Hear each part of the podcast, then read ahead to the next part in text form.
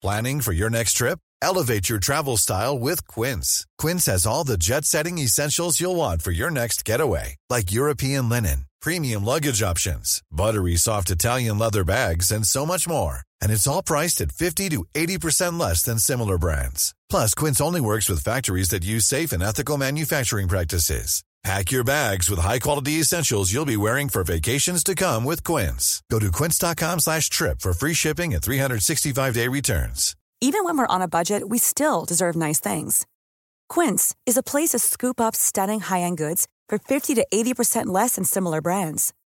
They have buttery soft cashmere sweaters starting at $50, luxurious Italian leather bags, and so much more.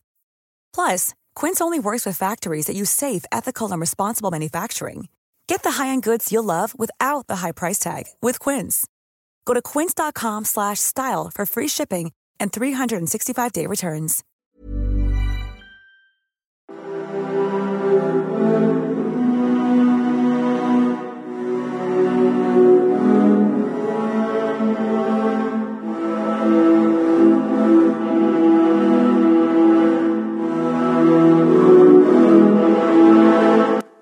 Hi there, and welcome again to the Explaining History podcast. And today, in the continued kind of micro analysis that I'm doing of Nazism, we're going to look at Hitler's style of leadership. Now, obviously, this is something that is immensely kind of uh, popularized in popular culture, I dare I say, mythologized, and something that's actually quite misunderstood. And so it's important to kind of go through it with a, a fine tooth comb and look at the kind of transition between Hitler as leadership of a mass movement, which at times looked as if it has to no chance of accessing power, and then Hitler as the leader of a modern state. And the two circumstances are really quite different, though obviously Hitler tries to transition over the behaviours from one period in his political career to another.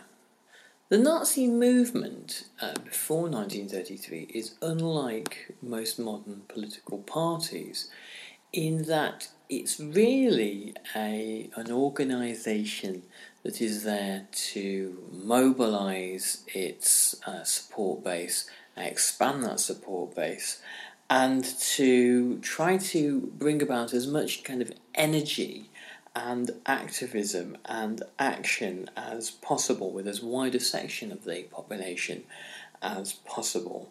Um, and this all is uh, the philosophy of Nazism and fascisms in general uh, are that this is possible through a dynamic leader. That dynamic leader will inspire the population, will offer something really to everybody, will offer a, uh, a guaranteed solution to any problem that appears to have uh, arisen.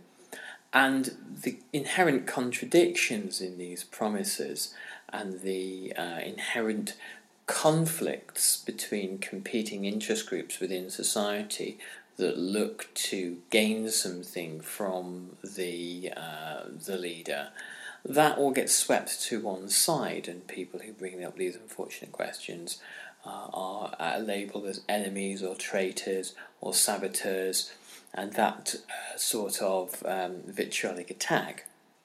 And instead, an appeal to um, deep emotional and romantic notions of nation, patriotism, um, racial collectivism, and the uh, long story of Germany from Charlemagne onwards, um, all the way through to a kind of a, a period of crisis and disruption, um, normally associated with some nefarious enemy, the Jews, uh, communism, trade unionism, Catholicism, and uh, Freemasonry were the, the kind of the, the, the top enemies and the ability to uh, for Hitler to help Germany reconnect with its uh, supposedly imagined past would then help produce and project and uh, propel Germany into a glorious utopian future. And there is there are two kinds of imaginings here, really, aren't there? The the imagined past and the imagined future, and the crisis-ridden present. And if you can keep your audience thinking about that process, about the glories of the past and the planned glories of the future, then the inadequacy of the policies suggested in the crisis ridden present don't really matter so much. And this, this is the trick with kind of populism and, and fascism uh, in general that um, the substance of what is being offered rarely uh, gets to face public scrutiny, particularly. Uh, instead, broad visions are articulated, and this is what Hitler was particularly good at. After 1933, it's a different story, though. Making populist pledges to all and sundry, offering uh, jam on Tuesday and jam on Wednesday, and being able to say um, that all interest groups will automatically, uh, ultimately benefit all of the time. That's not possible because statecraft is all about making hard decisions between competing choices and the basis of an understanding of priorities. And doing that with the um, minimum amount of um, feathers ruffled, but also with as much information as possible. And Hitler, his his personality really prevented him from engaging in the serious work of government. This, these kinds of uh, unfortunate decisions that elected prime ministers and presidents around the world, with one notable exception at the moment, um, have to engage in. Um, the this is really the kind of the the um, the ugly business of, of politics. Hitler shrank from that, um, perhaps because Hitler didn't wish to uh, have to uh, appear unpopular, have to tell, tell certain interest groups that his um, pledges couldn't be fulfilled. But or the fact that Hitler was basically a propagandist as opposed to a political operator. Hitler was um, not suited to this uh, type of, of politics. He had no real um, political background in the conventional sense. He hadn't been part of um, Germany's established political parties. The Nazis are a kind of uh, an outsider protest movement as opposed to a political party such as the Centre Party or the Social Democratic Party. And Hitler didn't view himself as that kind of politician anyway he viewed himself as an inspirational figure. His role, quite simply, was to articulate what he viewed as the wishes and the will of the German people. He was there as their inspirer. He was not there to be a bureaucrat. Hitler rejected that completely.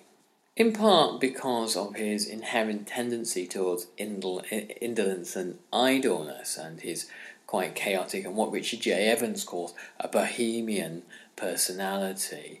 Um, he was far suited to the kind of well the idle life that he'd spent in Vienna in the years before the First World War, um, to the regimented and organised daily routine of high office, but also Hitler's view of what politics was or what his brand of politics was was fundamentally at odds with um, the way that it normally um, transpired.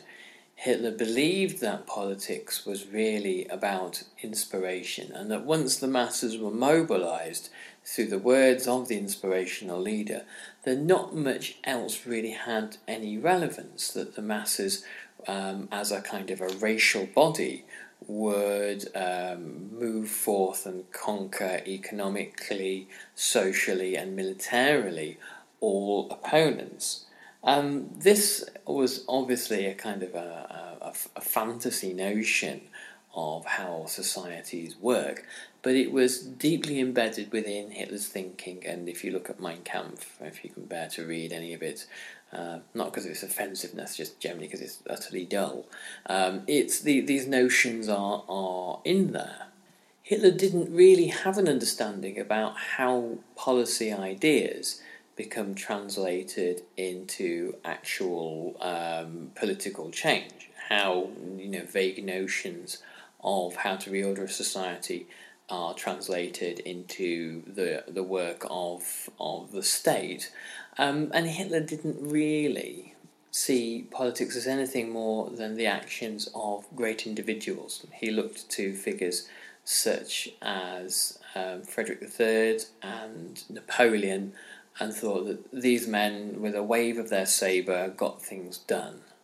And if you look at European fascisms in general, there is a wave of this kind of slightly ignorant, ill informed, um, dare I call it kind of romanticism uh, about the heroic individual. Um, part of the, the kind of the, the early ideas of fascism that date back before the First World War were this uh, were based around this kind of quandary about what to do in an age of mass politics, an age of mass democracy and mass organisations, which was really um, emerging at the end of the 19th century in terms of uh, mass electorates, uh, the enfranchisement of women, and uh, the development of large organisations like trade unions. And the, the question that the proto fascists, various kind of romanticists and intellectuals across Europe, pose themselves is well, what will happen to the individual when there is all this kind of conformity? Will we have a period of, um, you know, mob rule, the likes of which um, liberal thinkers and, like Edmund Burke railed against uh, in the, the, the, period of the French Revolution? Or, or will we all be conf- consigned to this kind of dull, robotic, automaton conformity where the individual is, is, is dead and gone? And the fascists, um, the proto fascists really, said, um, well, no. What will emerge in order to counter this threat of um, mass democracy and um, mass socialism will be not countless individuals, uh, but one, one heroic leader. And again, this is a, a very romantic um, notion that draws from you know ideas of the Middle Ages and knights and kings and all that sort of thing, um, and brings that into um, modernity and the crises of modernity. And fascism was based around this this idea. And you look at uh, the uh, the Duce in um, uh, Italy, um, the Führer in Germany, and the Francoist term caudillo, which means the kind of personal rule of a military leader in Spain. And there, this is the, the, the common intellectual thread within fascisms. Another strand of Hitler's thinking was that intellectualism and expertise, knowledge, skill, and uh, practice were nothing compared to willpower, simple, raw determination to get something done, using um, the ability to um, criticize, berate, bully, and intimidate, and also the power to inspire adulation amongst the masses. These were the ways in which change actually happened, not planning and expertise. There are numerous times. When you're ready to pop the question, the last thing you want to do is second guess the ring. At Bluenile.com, you can design a one of a kind ring with the ease and convenience of shopping online. Choose your diamond and setting. When you find the one, you'll get it delivered right to your door. Go to Bluenile.com and use promo code LISTEN to get $50 off your purchase of $500 or more. That's code LISTEN at Bluenile.com for $50 off your purchase. Bluenile.com code LISTEN. Even when we're on a budget, we still deserve nice things. Quince is a place to scoop up stunning high end goods for 50 to 80% less than similar brands. They have buttery soft cashmere sweaters starting at $50, luxurious Italian leather bags, and so much more. Plus, Quince only works with factories that use safe, ethical, and responsible manufacturing. Get the high-end goods you'll love without the high price tag with Quince. Go to quince.com/style for free shipping and 365-day returns. Millions of people have lost weight with personalized plans from Noom, like Evan, who can't stand salads and still lost 50 pounds. Salads generally for most people are the easy button, right? For me, that wasn't an option. I never really was a salad guy. That's just not who I am. But Noom worked for me. Get your personalized plan today at Noom.com. Real Noom user compensated to provide their story. In four weeks, the typical Noom user can expect to lose one to two pounds per week. Individual results may vary. In which uh, experts approach Hitler to point out the difficulties created by his policies and he uh, shoos them away with his own simple brand of uh, contradictory thinking. A great example is when the head of IG Farben, Karl Bosch, went to visit Hitler in 1933 to complain about the arrest or and um, the persecution of uh, Jewish physicists working for um, IG Farben. And Hitler's response was, if Germany has to do without physics for a hundred years, then that is better than having a Jew involved for, for one day. I, I, I paraphrase there. Um, and the the kind of anti-intellectualism um, that was um, exhibited in, in that exchange is, is rife throughout Hitler's um, Hitler's thinking. Um, so here is part of the memoirs of Fritz Wiedemann, one of Hitler's adjutants. Uh, and this comes from um, Noakes and Pridham's uh, Fascism, a Documentary Reader. And um, he responds to Hitler's style of work. In 1935, Hitler kept to a reasonably ordered daily routine. Gradually, this orderly routine uh, work routine broke down.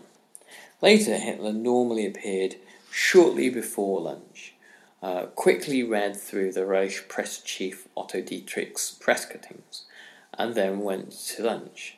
So it became more and more difficult for Lammers and Meissner, his uh, chiefs of staff, um, to get him to make decisions which he alone could make as head of state. When Hitler stayed at the Obersalzberg, it was even worse. The Obersalzberg being the Hitler's uh, retreat in Bavaria. There, he, le- he never left his room before 2 pm. Then he went to lunch. He spent most afternoons taking a walk. In the evening, straight after dinner, there were films. There can be no question of Hitler's work habits being similar to those attributed to Frederick the Great or Napoleon. He disliked the study of documents, and sometimes secured decisions from him, even ones about important matters, without his ever asking to see the relevant files. He took the view that many things sorted themselves out on their own if one did not interfere, and he was by no means wrong about that. But the question was, how did they sort themselves out? the party leaders found it easiest to get something out of him. If they belonged to the top they could always come to lunch. During coffee in the Winter Garden, uh, they quickly explained their problem to him and normally got the decision they wanted. It was not surprising that the state officers were outmaneuvered. He let people tell him things he wanted to hear, everything else he rejected. One still sometimes hears the view that Hitler would have done the right thing if the people surrounding him had not kept him wrongly informed. Hitler refused to let himself be informed. Unfortunately, that was not only the case in domestic affairs but foreign affairs as well. How can one tell someone the truth who immediately gets angry when the facts do not suit him? Perhaps that may have been part of his strength. I once discussed with Hess uh, Hitler's characteristic of simply refusing to accept certain things. Hess told me that this was already the case during the time of struggle and gave me an example.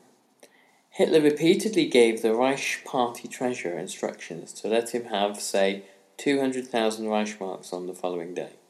If Schwarz replied, You can't have it, there's no money in the coffers, Hitler invariably replied, I don't care, the money must be there by tomorrow and it was always there.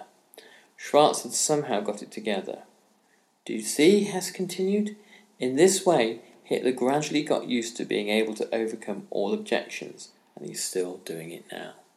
So, from Hess's point of view, the party had been, I guess, a terrible education for Hitler. The party had educated Hitler in the notion that his idea of willpower and unreason are verbal brute force, bullying and um, hectoring uh, and demanding the impossible was actually the way in which change happened. And of course, because Hitler had already dismissed the idea that democratic structures of government with established bureaucracies, um, checks and limitations on power, um, the rule of law, and the normal structures of um, bureaucratic systems, he'd already uh, convinced himself that these were the source of all Germany's problems and that they were sclerotic and decaying systems that would be kicked aside and that um, people such as he would be the future. There was no question that he would uh, temper his views when he came to power. The style of leadership came partly from his personality and also due to the fact that um, during the time of struggle from 1918 to 33, he had adapted to the mass movement he created, but also it came from the performance of the uh, act of Führer, of charismatic leader. Um, the theatrics of Hitler's role um, that Hitler was had seemed to have mastered uh, was an inherent part of his politics. In a way, for most conventional political leaders, it isn't. Obviously, you know there are all manner of um, political orators and operators within democratic politics, but they don't manage to uh, capture the notion of um, spectacle uh, that um, Hitler or other fascist leaders do. And because of this, um, uh, because of this sort of performer um, that Hitler had become, he kept himself really aloof from the the, the mundanity of day to day politics, um, rather as you know film stars and pop stars don't reveal that they are ordinary people who go to the supermarket, as it sort of shatters this notion of this, this mystique. The the uh, notion that Hitler um, was divorced from all these kinds of things.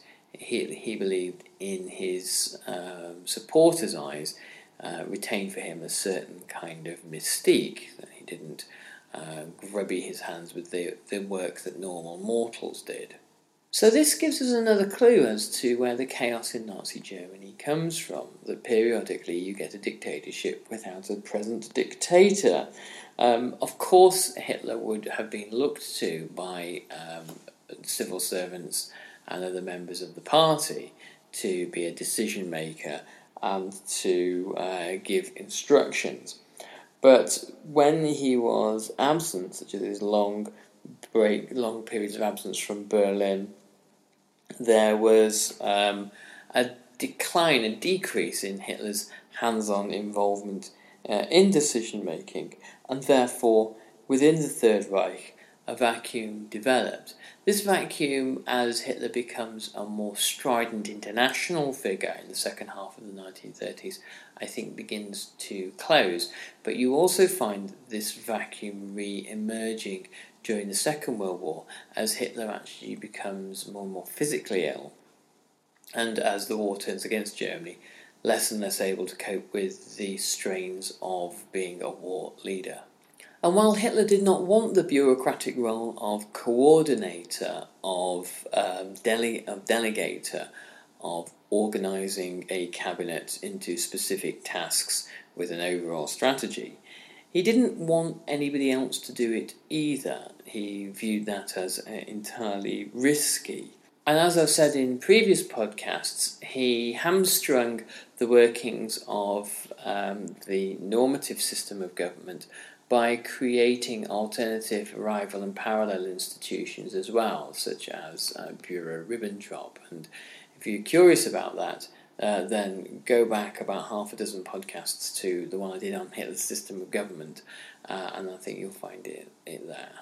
Hitler's um, decisions to um, not define spheres of influence to his ministers and, and ministries and have overlapping competencies and rivalries. Some historians have suggested that this was Hitler's clever plan to prevent any rivals from emerging. But I have a more simple thesis. It's one that um, Ian Kershaw mentions in his biographies of Hitler that he was a man who was thoroughly mediocre, um, a man of uh, very little uh, talent and intellect, who, through uh, a range of circumstances and his for- force of oratory, had made it to high office and who was, as a result of Nazi propaganda and of our kind of uh, perverse fascination with him ever since, has been engulfed in this idea of the Hitler myth. The, the reality, as Ian Kershaw says, is here is a, a quite a, an average man of average abilities whose um, understanding of the workings of government left you know, limited understanding of the workings of government actually left him quite out of his depth. Uh, and I think that, for, for me, is a much more realistic uh, thesis.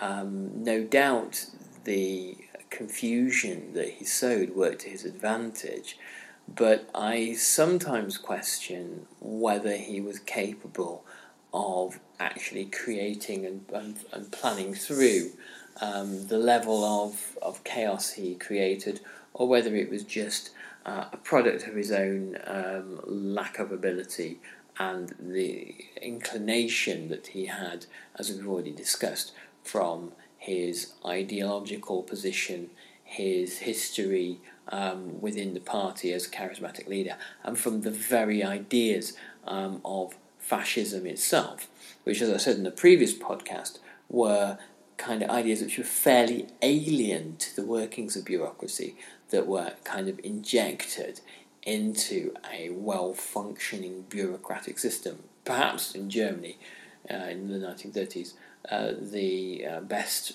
functioning bureaucratic system in the world.